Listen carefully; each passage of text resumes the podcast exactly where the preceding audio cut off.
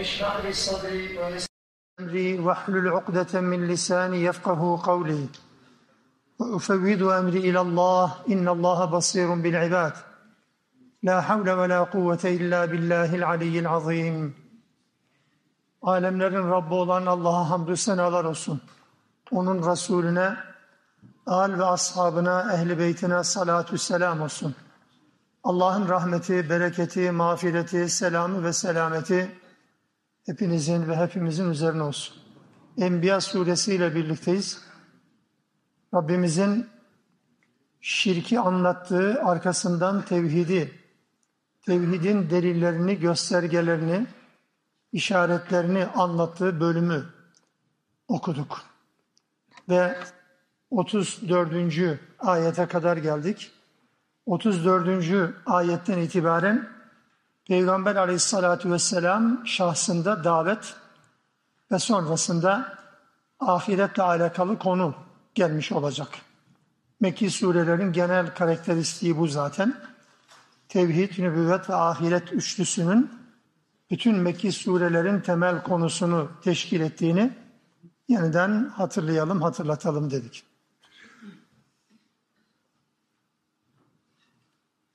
Kur'an-ı Kerim'in nüzulü döneminde özellikle ortaya konan bir takım gerçeklerin sadece nüzul dönemiyle sınırlı olmaması Kur'an-ı Kerim'in evrensel mesajının gereğidir.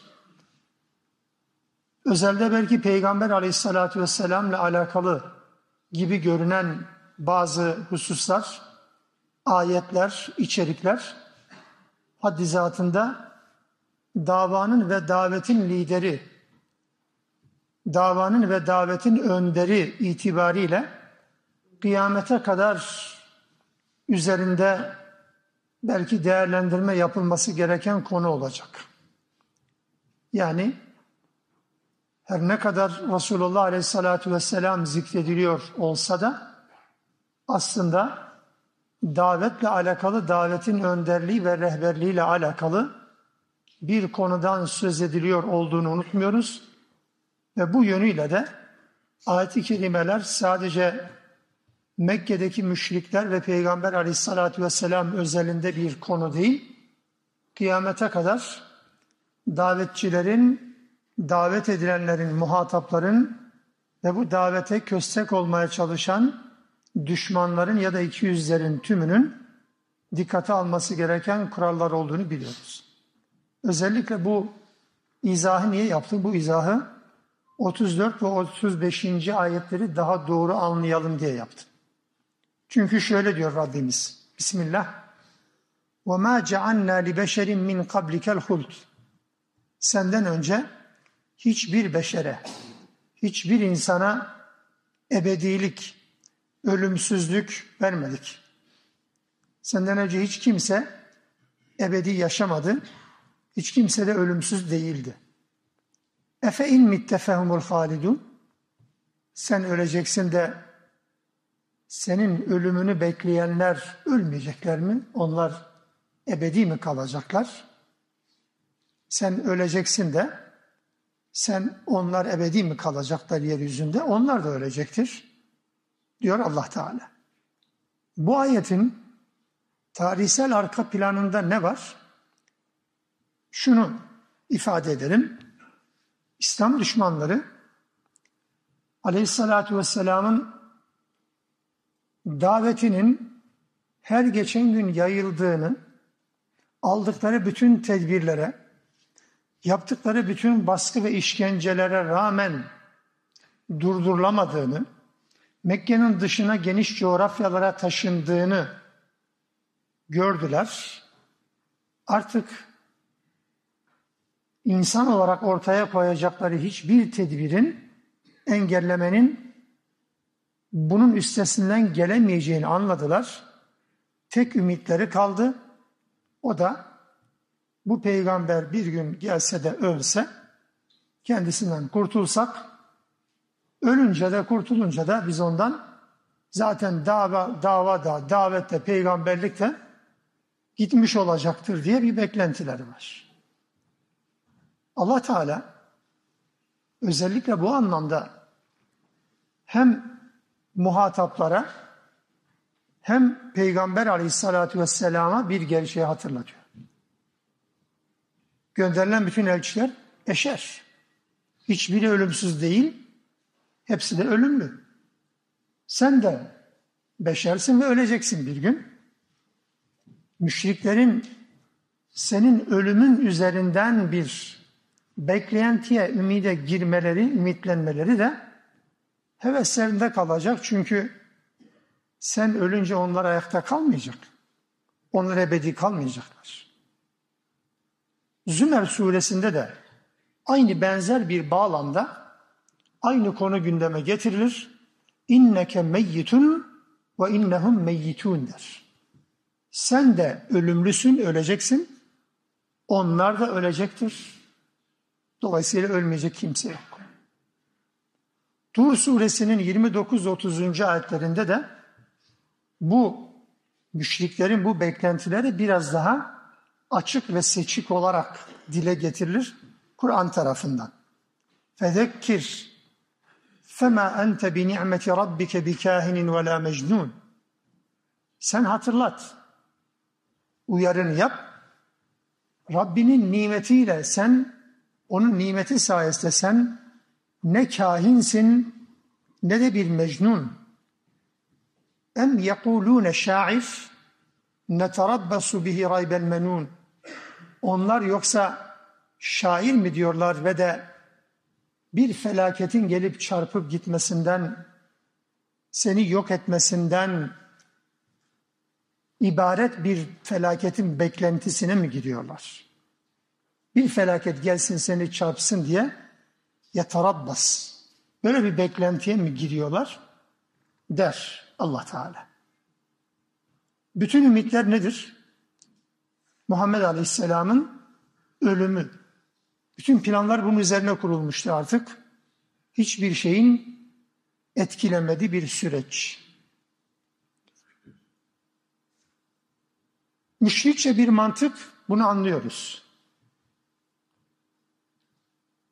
Benzeri bir mantığın tersten yansıması Müslümanlar arasında da var.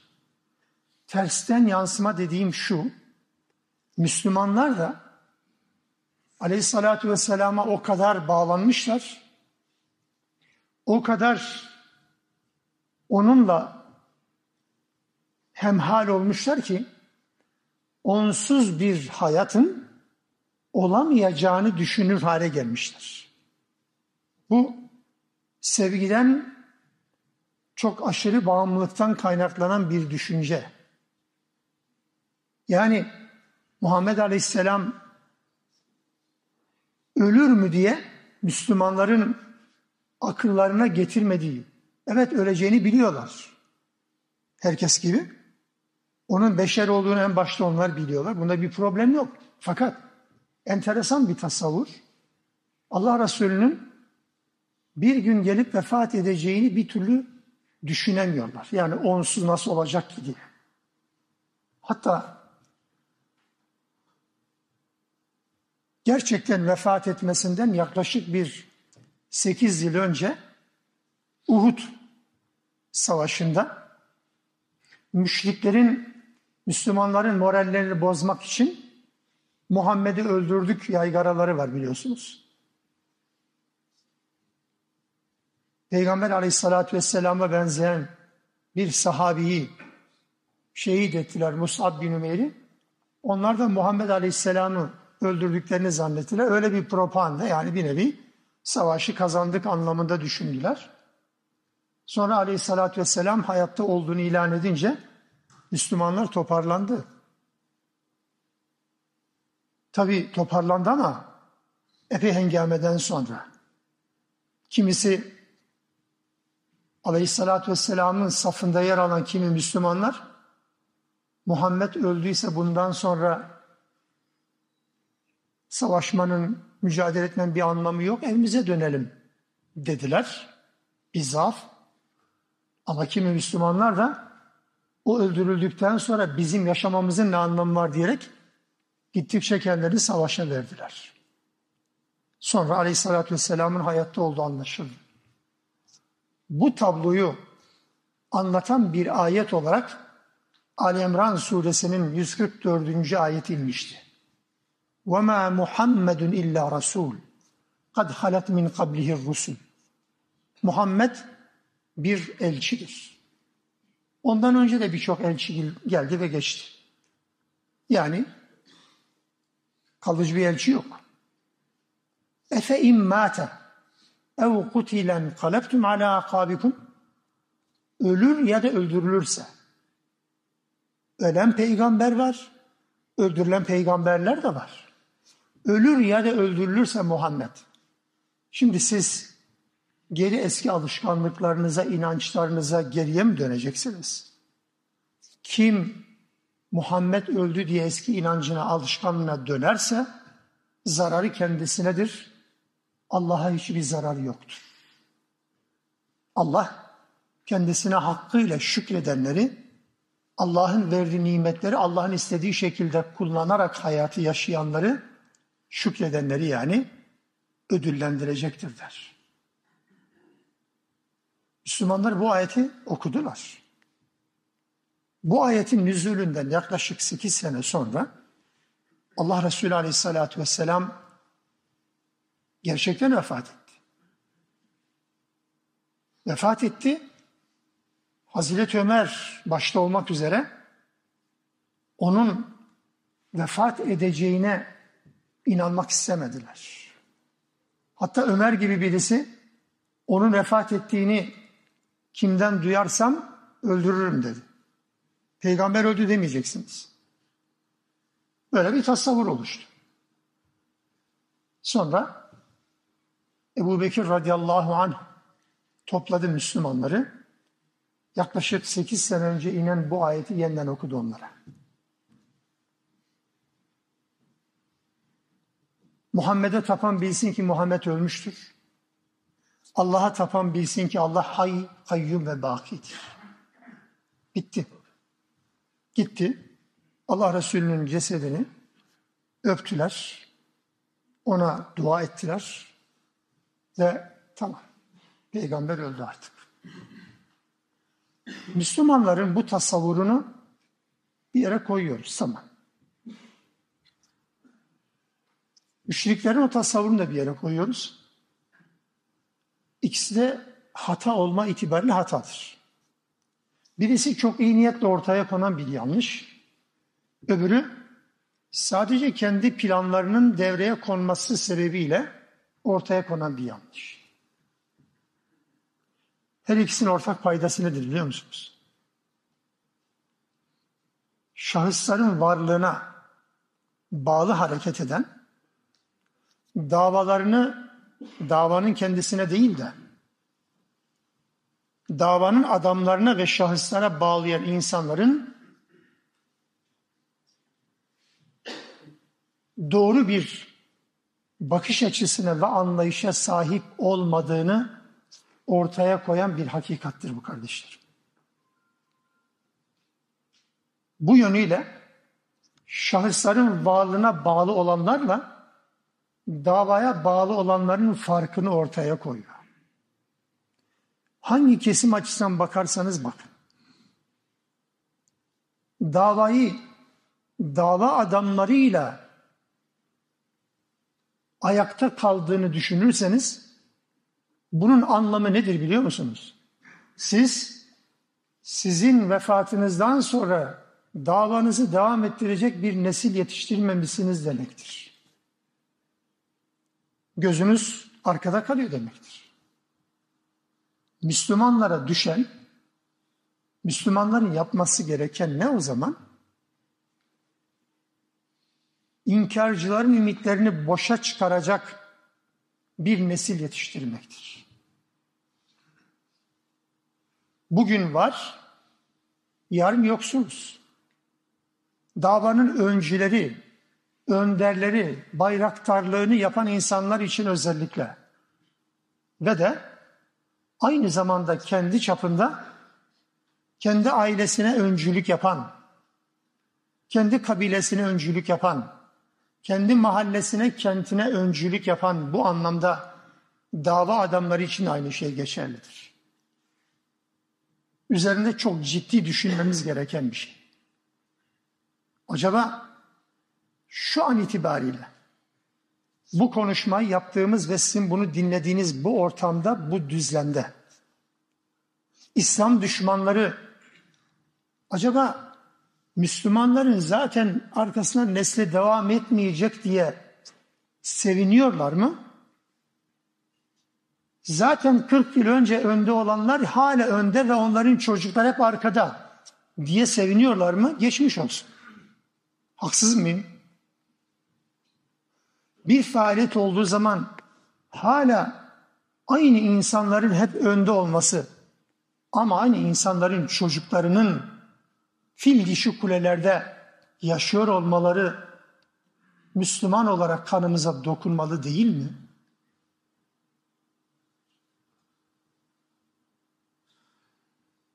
Ya bir basın açıklaması yapılıyor. Kudüs, Filistin desteği açıklaması yapılıyor. İsrail'e telin mitingi yapılıyor, bir toplantı yapılıyor.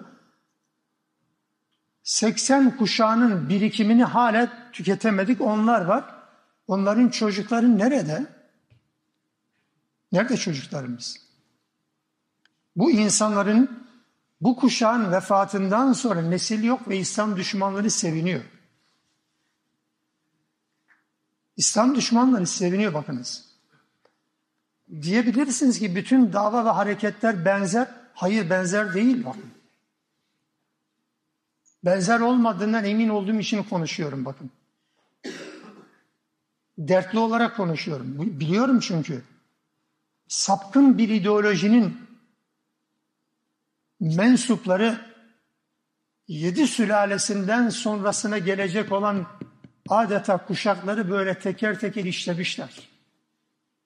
Mezun ettiğimiz öğrenciler, mezun ettiğimiz öğrenciler zaman zaman öğretmenlik veya görev yaptıkları bölgelerde çalıştıkları o ortamlardan bahsederken bize birbirlerine habersiz olarak hep aynı temayı vurguladıklarına şahit oldum. Hocam derse giriyorum. Sınıfta ortaokul öğrencisi kaç yaşında olur? 11-12 yaşında. 11-12 yaşındaki çocuk bana sol bir örgütün propagandasını yapıyor. Bu çocuk kitap okumadı. Bu çocuk dergi gazete okumadı. Bu çocuk kendisine öncülük yapan dava adamı olan babasının, amcasının, abisinin evde konuştuğu, gündeme getirdiği şeyler üzerinden beslendi. Öğretmenini susturacak kadar ideolojisine sadık. Biz ne yapıyoruz? O açıdan gerçekten İslam düşmanları bizim arkamızdan neslin gelmeyeceği konusunda sevinç çığlıkları mı atıyorlar? Zaten bu nesil biterse arkası yok mu diyecekler. Yapmayalım.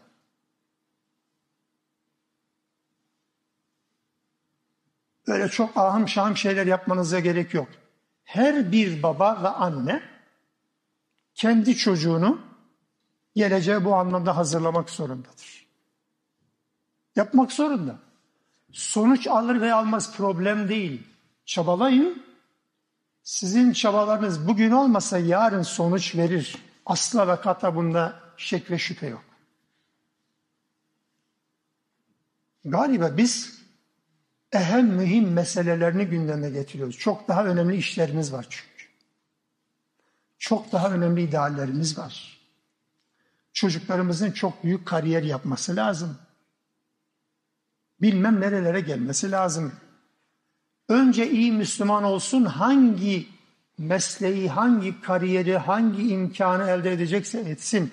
Ama önce iyi bir Müslüman olsun. O açıdan müşriklerin Peygamber aleyhissalatü vesselamın ölümü üzerinden, beklentisi üzerinden ciddi bir edebiyat oluşturduklarına şahit oluyoruz. Bir taraftan öyle, bir taraftan da Müslümanların Muhammed ölürse biz ne yapacağız demeleri gibi. Ama sonuçta Allah Resulü'nün gözü açık kalmadı arkada. Arkada kalmadı. Devam etti nesil. En azından bir 30 yıl çok daha mükemmel bir coğrafyada İslam'ın egemenliğini bütün dünya izledi. Sonra Allah'ın ve Resulünün dikkat çektiği zaaflar, eksikler, sınır tanımamazlıklar, kırmızı çizgiyi hiçe saymalar, bütün bunlar neticede Müslümanların hakim durumdan mahkum duruma, izzetli durumdan zelil duruma düşmelerine neden oldu. Zaman zaman Müslümanlar bu işin farkına varıp yeniden kontrol ele aldılar. Yükselişler ve alçalışlar bugüne kadar devam etti. Rabbim istikamet üzere kılsın hepimizi. Görevimiz ağır sadece benim iyi bir Müslüman olmam yetmiyor. Benim neslimin de benden sonra geleceklerin de aynı şekilde bu davanın hizmetkarı olabilmeleri için bir çaba ortaya koymam lazım. Sonuçtan mükellef değilsiniz. Süreçte sorumluyuz. Ve bunu dedikten sonra Allah Teala diyor ki kullu nefsin zâikatul mevt. Her nefis ölümü tadacaktır. Ölümün o ölüm öncesi, ölüm zaten öldükten sonra kimse bir şey tatmaz da ölümün öncesinde ölümle alakalı o şeyi tadacaktır herkes. Herkes. Bu peygamber de olsa, Ebu Cehil de olsa bu ölümü tadacaktır. Bitti. Ama unutmayın ki وَنَبْلُوكُمْ بِالشَّرِّ وَالْخَيْرِ Fitneten. Bir imtihan olarak,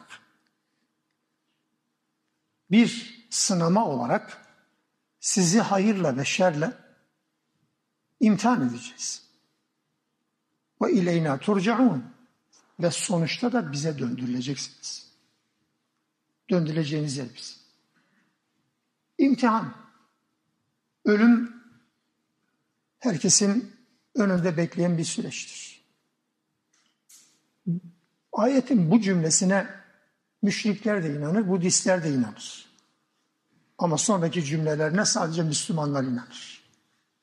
Allah'ın imtihan edici oluşu ve onun huzurunda insanların toplanacak ve hesap verecek oluşu. Bu Müslümanın diğerlerinden tek farkıdır. Allah Teala kötülükle de yani kötülük bize göre tabii hoşumuza gitmeyen süreçlerle de imtihan eder. Hoşumuza giden iyilik dediğimiz şeyler imtihan eder. Hangisi bizim için kolay acaba? Mesela hastalık mı yoksa sağlık mı? Hangisi imtihanın en iyisi? Başarısızlık mı, başarı mı? Varlık mı, yokluk mu? Baskı mı yoksa özgürlük mü? Hangisi? Genelde insan yapısı itibariyle sanki hep olumsuz olan şeylerin imtihan boyutu ve o imtihan süreci biraz daha kazandırıcı mı? Biraz düşünelim. Nasıl yani? Hastalığın imtihan boyutu insanı biraz daha kendine getiriyor da sağlıklı insan imtihanda olduğunu hep unutuyor. Emin olun hastalık ciddi bir imtihan değildir. Asıl imtihan sağlıktır hastane köşelerinde olup da Allah'a yalvarmayan bir tek insan yoktur. Allah'ın şifa vermesiyle alakalı dua beklentisi ve dua isteğinde bulunmayan kimse yoktur. Sağlıklı insan kendinden gayet emin. İmtihanda değil ki zaten. Fakirken imtihandadır, farkındadır. Ama zenginken, varlıklıyken onun imtihan olduğunu farkında değil. Hatta biz yanılgı içindeyiz değil mi? Birisinin işi rast gitmediği zaman vardır bunda bir hayır diyoruz değil mi? Siz hiç gördünüz mü işi rast gidenin vardır bunda bir hayır dediğini? Zaten hayır mutlak var ya. Halbuki o daha büyük imtihan biliyor musunuz? Hele ki Allah'a isyana ve günaha rağmen işiniz rast gidiyorsa imtihanın alasıdır sizinki. Onun için hangisi imtihan? Sahiden mesela hani 28 Şubat dönemi imtihanında kazanan mı vardı? Yoksa özgürlük ortamı dediğimiz sonraki dönemler ve şu ana kadarki dönemler de kazanan mı var? Bugünlerde çok yad ettik. Çok sözünü ettik. 28 Şubat süreçlerinde zalimlere, kafirlere meydan okuyan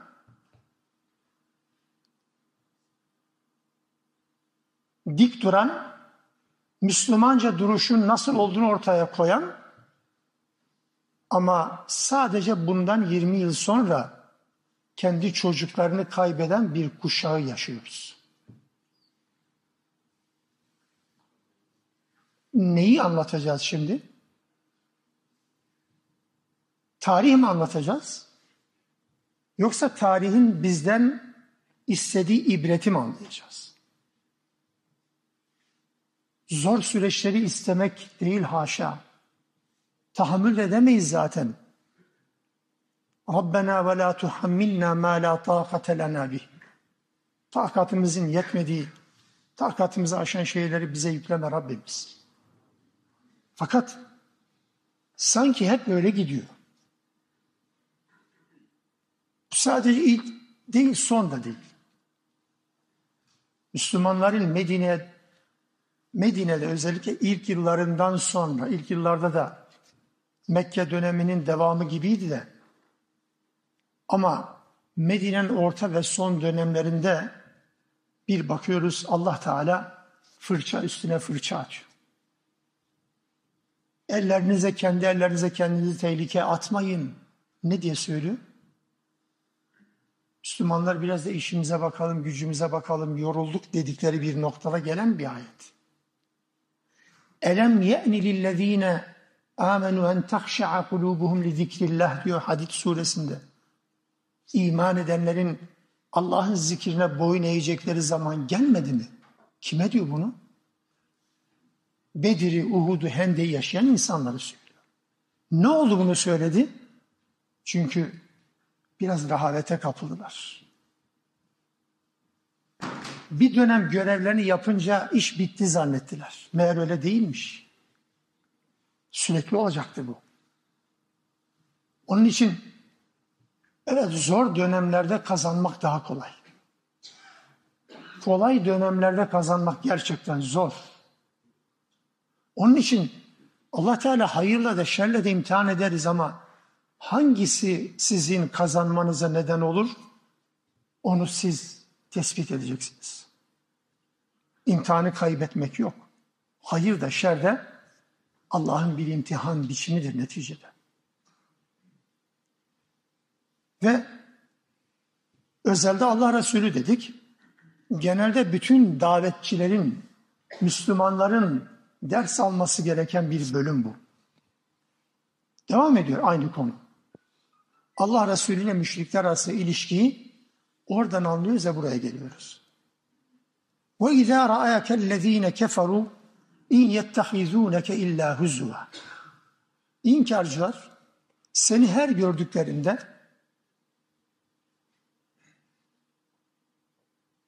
seni alaya alıyorlar ve şöyle diyorlar.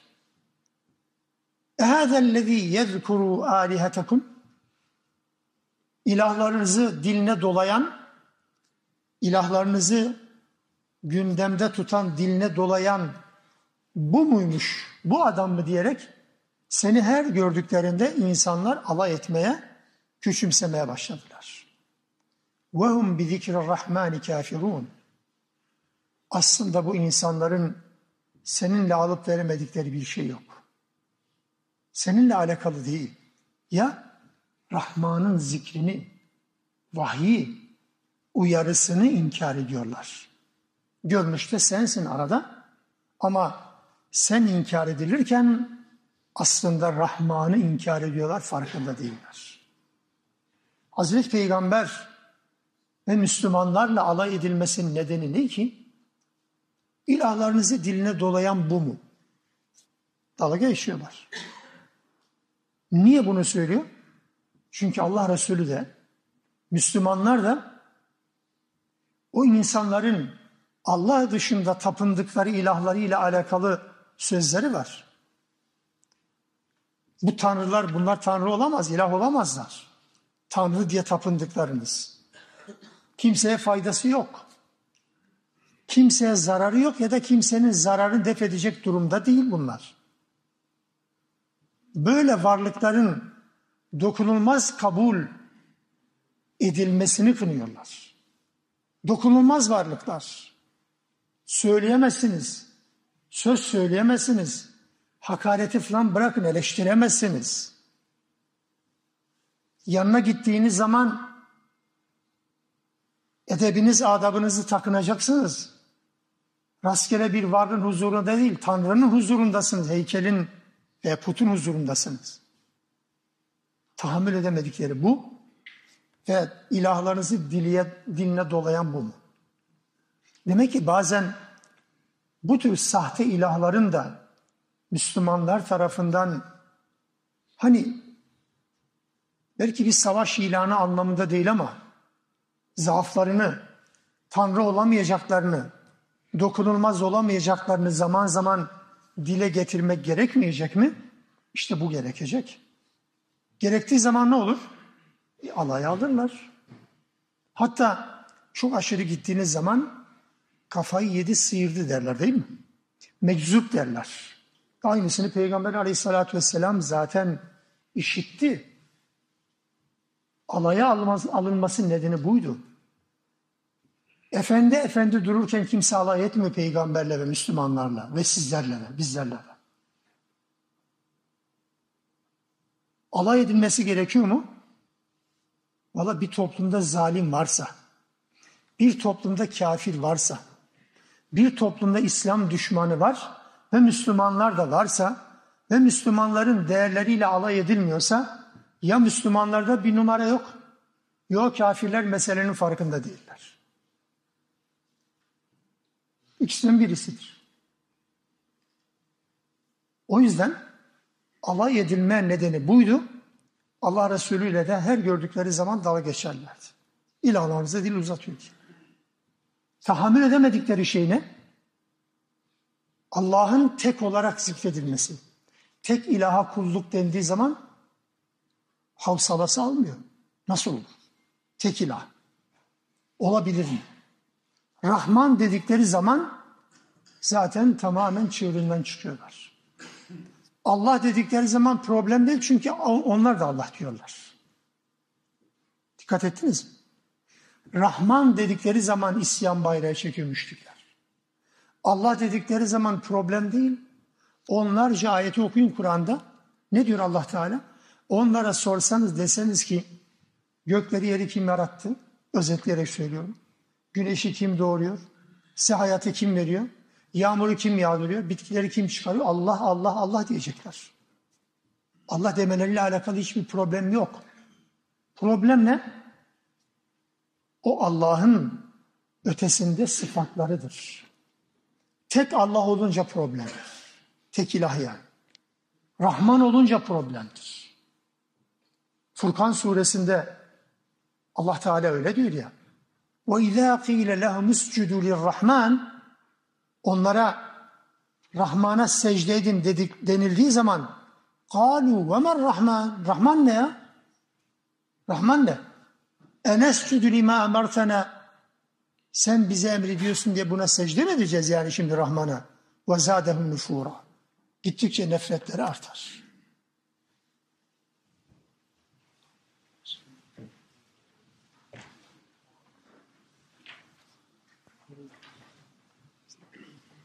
Rahman'a secde etmekten kaçınan bir toplumdur. Hayatların merkezinde Allah var ama Rahman yok. Allah var başka ilahlar ama tek ilah olmaz. Onun için onların bütün düşmanlıkları aslında Rahman'la ve tek olan Allah'ladır. Hal böyleyken Allah Resulü Aleyhisselatü Vesselam'ın bütün mesajı dala geçerken onun zaman zaman söylediği tehditlerle de azap gelecek bak. Dünyevi azap da gelir ama asıl ahiret azabı gelecektir. Bakın bir gün öleceksiniz ve hesaba çekileceksiniz. Uyarısını hiç kale almadılar. Onlar için ölüm bitişti. Onun için hep meydan okudular. Onlarca ayette bunun örnekleri var. Hadi tehdit edip durdun azap gelsin bize. Sadece aleyhissalatü vesselamın muhatapları değil. Tarih boyunca hep böyledir. Peygamberlerin tehdit edil, ettiği, geleceğinden haber verdiği, uyardığı azapla alakalı bütün toplumlarda azabının gecikmesi üzerine hep alay etmişlerdi. Hadi gelsin. Yok. Nuh'u düşünebiliyor musunuz Nuh'u? Azap gelecek dediği günden 950 sene geçti. Aman Allah'ım. 950 gün değil, 950 sene. Çarpı 365. Düşünebilir misiniz şimdi? Azap gelecek, yok. Allah, Allah, Allah Resulü Aleyhisselatü Vesselam için aynı şey. Azap gelecek. Dünyevi olarak azap gelecek dediği bunu söyledikten yaklaşık bir 10-12 yıl sonra Bedir'de onlar belalarını buldular. Hudeybiye'den sonra zaten bir daha toparlanamadı. Şirk belini doğrultamadı. Uhrevi anlamda da zaten azap onları beklemektedir. Bunu bildiler. Onun için tam sözün burasında insanın aceleci o tavrına, özelliğine vurgu yapıyor Rabbimiz. Diyor ki, hulikal insanu min acel. İnsan aceleci yaratılmıştır. Seurikum ayati felâ testacilûn. Acele etmeyin. Beni acele getirmeyin. Benden azabı acele istemeyin. Size ayetleri bir yakında göstereceğim. Göreceksiniz. Ne zaman? Hangi yakında? E takvimini biz belirlemiyoruz işte. Zaten bize göre bir takvim olsa yeryüzünden inkarcı kalmaz ki ya. Azabın gelişi hemen anında olsa. Hatta dünyevi anlamda mesela insanların işledikleri günahların cezası, küfrün cezası, şirkin cezası, mesela Allah'a isyanın cezası hemen tezahür etseydi yeryüzüne kafir olmazdı ki. Kim harama bakabilirdi ki? Harama bakınca gözlerin kör olacak denseydi. Böyle bir yasa olsaydı. Kim haram konuşabilirdi? Kim haram kazanabilirdi ki? Haram kazanan hemen iflas edecek olsaydı, böyle bir kural olsaydı. Yok böyle bir kural. İnsan o yüzden hep acelecidir. Hemen gelsin istiyor. Yok öyle.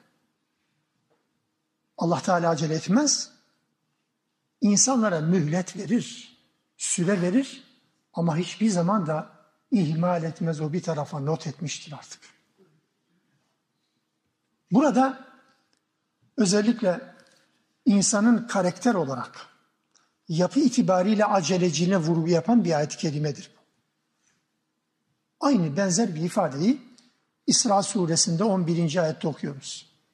Ve yed'u'l insanu bi'şerri duahu bil hayri ve kâne insanu acûlâ. İnsan hayra iyiliğe dua ettiği gibi aynen şerre de dua eder. Beddua yani. Nasıl yani? Acelecidir. Daralır. Ölseydim ya. Nedir bu çektiğim ya? Ölmek bundan daha iyiydi ya gibi aceleci davranmaya çalışır. Kâne insanu acûlâ. Aynı kelimenin farklı bir formu bu. İnsan gerçekten acelecidir. İnsan karakter olarak sabırsız oluşundan bahsediyor bu ayet-i. Olacak olan şeyler, başa gelecek olan şeyler konusunda bir acelecilik. Bir hayır beklentisi oluyor Müslümanın. Olsun olsun bir an önce olsun. Bir bak, bekle bir daha ısrar etme. Allah Teala Belki gecikiyor, belki vermeyecek, belki vermemesi daha hayırlı. Temenni talep et, talip ol tamam anladık. Ama böyle söker gibi, koparır gibi yapmaya gerek yok. Özellikle Allah'ın takdirine inanıp inanmamakla alakalı bir acelecilik bu. Allah Teala bir taksimde bulunmuş. Onu ben bilmiyorum. Hayır ya da şer adına o taksimi zorlama gerek yok. Zorlayan insanların sonra pişman olmaları çok büyük bir ihtimaldir. İnsan bu yönüyle aceleci yaratılmıştır. İnsan nimet, bolluk ve rahat içerisinde olsa bile sürekli tek düze bir o bolluğu, rahatı bile tahammül edemiyor. Ya. Tahammül edemiyor. Yani öyle adeta sanki rahat kendisini rahatsız ediyor gibi. Sonuçta o rahatlıktan ve nimetten bakıp usanabiliyor. Hatta mesela cennetle alakalı konuları Kur'an ve sünnetin açıkladığı şekilde ortaya koyduğumuz zaman ebedi bir rahat, ebedi bir konfor, ebedi bir istirahat, ebedi bir rahatlık, yorgunluk yok, şu yok, bu yok. Hemen kritik bir soru geliyor. Ya hocam orada ondan sonra ne yapacağız yani? Kafa dünyada kalmış ya. Dünyada o işi çevirince bunu yapıyoruz, bunu yapınca bunu ondan sonra ne yapacağız? Çinlerin hızlı tren yapması gibi hızlı tren yapmışlar. Bir aylık mesafe bir günde gitmişler. E peki 29 günde ne yapacağız şimdi? Ya cennet cennet. İnsanın yapısı biliyor musun? Cennet ortamında senden kimse bir şey istemiyor. Kulluk bile yok. Sıkıntı yok. Yiyecek problem yok. içecek problem yok. E otur yok. E ondan sonra ne yapacağız? E ne yapacağız? İşte bu ebedi hayat. İnsanın rahata bile sabrı yok biliyor musunuz? Bazen yeryüzüne bile bunun tezahürleri var. Rahata bile bazen tahammülü yok ya. Bulunduğu iş ortamı mesela çok rahattır, konforludur, mükemmeldir. Yok illa daha başka bir yer. Daha başka bir yer, daha başka bir yer. Bir bakıyorsun sonuç pişmanlık. Aceleci olmayın. Burada acelecilik insanın fıtratında var olan bir şey. Evet öyle. Yani fıtratta var olan bir şeyse bunu kontrol etmek mümkün değil anlamına mı geliyor? Öyle ya. Aceleci yaratılmış. E ben ne yapayım ben böyle yaratıldım. Hani diyebiliriz değil mi? Öyle değil. Bu fıtri bir melekedir. Bu bir melekedir. Fakat bu melekenin eğitilmesi, terbiye edilmesi mümkün. Olması gereken bu belki. Bazı yerlerde acele etmek gerekecek. Allah fıtrata bu aceleciyi hiç koymasaydı acele yapman, acele davranman, acele etmen gereken yerde acele edemezdin. Fıtri olarak bu gerekiyor. Ama her yerde mi? Olur olmaz her yerde değil. Tıpkı ne gibi? Şehvet fıtri mi? Fıtri tabii ki. Allah her kadın ve erkeğin bedenine şehvet diye bir şey yerleştirmiştir. Fıtri yerleştirmiştir diye şehveti kontrolsüz kullanmak mı gerekiyor? E değil. Allah Teala bu şehvetin nasıl kontrol edeceğini önce kulağına, gözüne, eline dokunmaya buna benzer şeylere dikkat edilerek en azından şehvetin kontrol altında tutulması gerektiğini sonra zina yaklaşılmaması gerektiğini ortaya koymuyor mu? Niye? Çünkü kontrol edilecek bir duygudur. Şiddet mesela. İnsan yaratılırken melekler dedi ya اَتَجْعَلُ ف۪يهَا مَنْ يُفْسِدُ ف۪يهَا وَيَسْفِكُ الدِّمَا Bakara 30. ayet-i kerimenin ifadesiyle kan dökecek ve bozgunculuk, evet kan dökmek ve bozgunculuk insanın yapısında var. Bu bozgunculuk her zaman olumsuz olmayabilir. Kan dökmek her zaman boz nedir? Olumsuz olmayabilir. Hak ve batın mücadelesi var olacaksa ki olur. Adem'den kıyamete kadar da görünen o ki bu eksik olmayacak. Hak varsa batıl onu boğmak için çalışacak. Hak taraftarlar da mücadele edecek. E, kan dökülecek. Allah kan dökme özelliğini insana vermese savaşamaz. Peki her yerde mi kan dökecek? Öyle değil. İşte vahiy bunu ne yapıyor? Kontrol ediyor. Aynı burada da böyledir. Acelecilik de kontrol edilebilir, terbiye edilebilir bir duygudur elbette. Yoksa aceleci yaratılır ne yapalım işte böyle yapacak bir şey yok anlamında değil. İnsanın tahammülsüz ve hep sürekli sızlanan Türkçe'de herhalde mızıkçı kelimesi buna uygun gider değil mi? Mızıkçılık.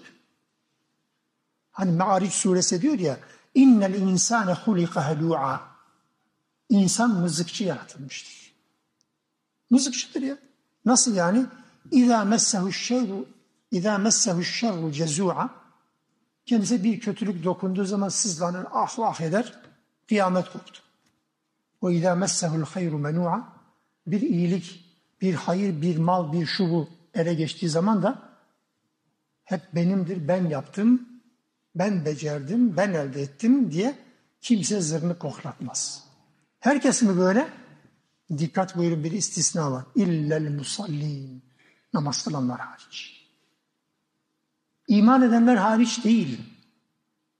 Namaz kılanlar hariç. Namaz bu işi terbiye etme noktasında bir numara mı? Hiç şüpheniz olmasın. Çünkü namazla iman eşittir. O yüzden. İllel musallin, illel müminin demiyor Allah Teala. İnsanın bu bozuk karakterini, olumsuz karakterini ıslah edecek, terbiye edecek ibadet namazdır. Namaz kılanlar onun için bunun dışındadır. Demek ki namazla insan bu duygusunu terbiye edebilecektir.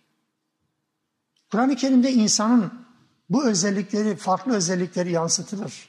İnsan zayıf yaratılmıştır, insan nankördür, insan cimriliğe meyillidir, insan tartışmaya düşkündür, insan zayıf yaratılmıştır, insan efendim sıkıntı, keder içerisindedir, insan nankördür vesaire. Bu ayetlerin hepsinin bağlamı aslında bütün insanlar böyledir anlamına değil, insanın genel karakteristiği budur. Ne zaman? Vahiy ile terbiye ettiği zaman bunların hepsi düzelir. Anlamına elbette gelir. Bu ayet-i kerime ile alakalı bir husus da aklıma geldi, bir antiparantez. Konumuzla alakası belki olmayabilir ama aklınıza bulunsun, bir bilgi olsun diye söylüyorum. Hulikal insan min acel. Bu cümle hulikal insan min acel. Aslında bu kelimenin Arapçada normal harfleri birebir motamot tercüme ettiğimiz zaman tercümesi şöyle olur. İnsan aceleden yaratılmıştır. Dikkat edin lütfen. İnsan aceleden yaratılmıştır. Kadının yaratılışıyla alakalı konuyu uzatmayacağım sadece burada söyleyip bırakacağım mukayese yapın diye söylüyorum.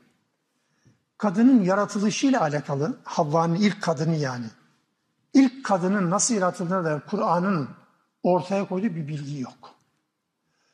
Hadiste buna dair bilgi var zannedilir. Kullanılan terim bakın hulikat min dil'indir. Kadın min dil'in kaburgadan yaratılmıştır. Tırnak içinde söylüyorum, tercüme ediyorum. Şimdi siz insan aceleden yaratılmıştır der gibi kadın da kaburgadan yaratılmıştır diye tercüme ederseniz oldu size ne? Kadının mayası nedir? Adem topraktandır. İlk kadın da Adem'in kaburga kemiğinden yaratılmıştır. Tevrat'taki bilginin aynısı, motamot aynısı. Allah Resulü bunu mu anlatıyor? Asla. Bu konuyla alakalı hadislerin hiçbirisi insanın yaratılışından söz eden bir konu başlığı altında geçmiyor hiçbir hadis kaynağında. Bu hadislerin tamamının geçtiği konu kadınlara güzellikle muamele etme başlığı altında geçiyor. Kadınlara güzellikle muamele, etme başlığı altında yaratılışla alakalı değil. Muamele etmenin güzelliğiyle alakalı başlığı altında geçiyor. Konuyla ne alaka var? Hulikal insanu min acel. Nasıl ki bu cümlenin doğru anlamı insan aceleci yaratılmıştır yani acelecilik insanın yapısında var gibi kadının yaratılışında da nedir? Kaburga kemiği, eğrimsi, eğri, kaburgamsı yaratılmıştır. Hadisin devamında da düzeltmeye kalkarsanız kırarsınız. O halde bırakırsan o şekilde kalır. Kadınlara güzel muamele edin. Tercüme ile alakalı, bizim hadis kaynaklarındaki bu tercüme ile alakalı da iş nereye kadar varıyor? Farklı bir noktaya geçiyor. Parantezi kapatıyorum. Konu tercümenin yanlış yapılmasıyla alakalı. Allah Resulü kadının yaratılışıyla alakalı kaburgayla ilişkilendirmiyor. Bunu bu vesileyle ifade etmiş olalım. Ve yakulun acelecilik dedik ya ne diyorlar? Ve yakulun diyorlar ki mete hadel vaadu in kuntum sadikin doğru söylüyorsanız vaad ne zaman ne zaman gelecek bu? Birçok ayette bu soru sorulur müşrikler tarafından. Söyle ne zaman gelecek hani? Sanki hemen gelecek dendiği zaman tedbir mi alacak? Hadi ölüm yarın gelecek. Hadi buyur ne yapacaksınız?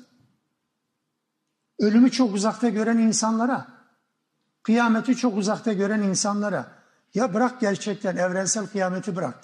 Senin ölümün de kıyametin bir benzeridir. Hadi yarın öleceğini varsay. Ne yapacaksın?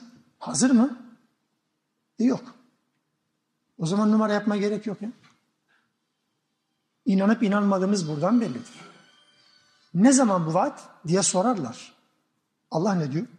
لَوْ يَعْلَمُ الَّذ۪ينَ كَفَرُوا حِينَ لَا يَكُفُّونَ عَنْ وُجُوهِهِمُ النَّارِ Bu kafirler o gün o yüzlerinden savamayacaklar ateşi. Öyle bir gün gelecek.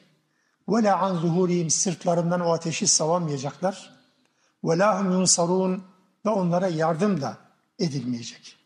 Öyle bir gün geldiği zaman keşke başlarına neyin geleceğini bilselerdi. Bu soruyu sormazlardı. Bu işi dalga konusu yapmazlardı.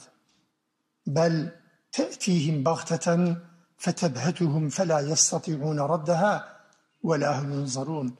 Elbette o tehdit edildikleri azap ansızın gelecektir. Ansızın. Aslında ansızın değil. Geliyorum diyor da zaten. Geliyorum diyor. Doğan her insanın artık geri sayımı başlıyor aslında.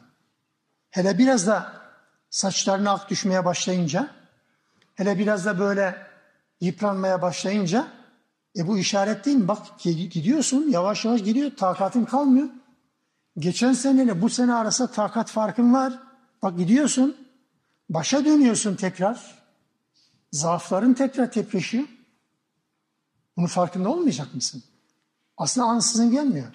Ama aymayan, aymazlık gösteren insan için hepsi ansızın geliyor. Cahiller diyorlar ya, zamansız ölüm, ne zamansız ya? Her ölüm tam vaktindedir. Tam anındadır. Bir saniye ileri ve geri değildir. Tam zamanında ne gecikmesi ne erkeni. O ansızın gelip çatacak ve onları şaşkına döndürür. Fetebhetum. Şaşıp kalacaklar. Aa nereden geldi bu diye. Ve o zaman da ne onu geri çevirebilecekler ne de kendilerine fırsat verilecek. Ne zaman demek kolay? Her zaman gelebilir. Ölüm elde var bir demek Müslümanca bir şiarın gereğidir. Her zaman için. Ölmek için hasta olmak da gerekmiyor. Ölmek için emare olması da gerekmiyor. Hele bu çağımızda çok rastlıyoruz değil mi? Ay, daha bir saat önce beraberdik ya. Evet ne olmuş yani? Şimdi de Allah'la beraber. Ne var yani? Çok mu zor? Doğarken niye o kadar şaşırmadınız? Dolayısıyla Allah'ın evrensel anlamda kıyamet anlamdaki azabı ya da dünyevi anlamdaki cezası er ya da geç gelecek. Kesinlikle ölüm mü zaten mutlak gelecektir ve acele etmenize gerek yok. Ama insan genelde hep aceleci olduğu için ha şimdi gelsin ha şimdi gelsin sanki gelince kendisi kurtulacak mı gibi değil. Tarihte helak edilen hiçbir toplum yok ki azapla yüzde kaldıkları zaman pişman olmasınlar. Son bir fırsat verme isteğinde bulunmasınlar. O azgın Firavun bile deniz kapaklanınca ne dedi? Musa'nın ve Harun'un Rabbine iman ediyorum dedi. Allah da dedi şimdi mi? O daha önce lazımdı. Onun için düşen uçakta ateist olmaz derler. Hastayken iyi Müslümanlık pozuna girmeye gerek yok. Sıkıntıya düştüğü zaman sabır şükür edebiyatı yapmaya gerek yok. Önemli olan varlıklıyken, önemli olan sağlıklıyken, önemli olan işler tabiri caizse tam tıkırındayken Allah'la ilişkileri bozmadan sürdürebilmektir. Rabbim bize bu şuuru bilinci lütfetsin inşallah. Subhaneke Allahümme bihamdik. Eşhedü en la ilahe illa ente estağfiruk ve etubu ileyk.